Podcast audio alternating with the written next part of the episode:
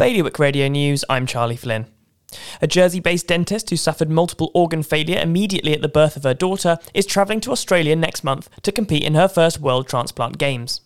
In Guernsey, long-awaited changes to divorce legislation, including the introduction of no-fault divorces, are still expected to come into force later this year, according to Policy and Resources. In Jersey, the care sector is deeply shocked by the government's sudden withdrawal of support for Les Amis' plans to develop a hotel into specialist homes for people with disabilities.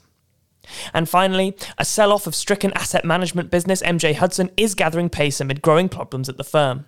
The group, which has offices in Guernsey and Jersey, has faced deepening issues with its auditor EY resigning last month. For more on all these stories, visit bailiwickexpress.com. The weather this afternoon will see rain and drizzle with a top temperature of 12 degrees. High tide will be at 10 to 6 this afternoon. Bailiwick Radio News.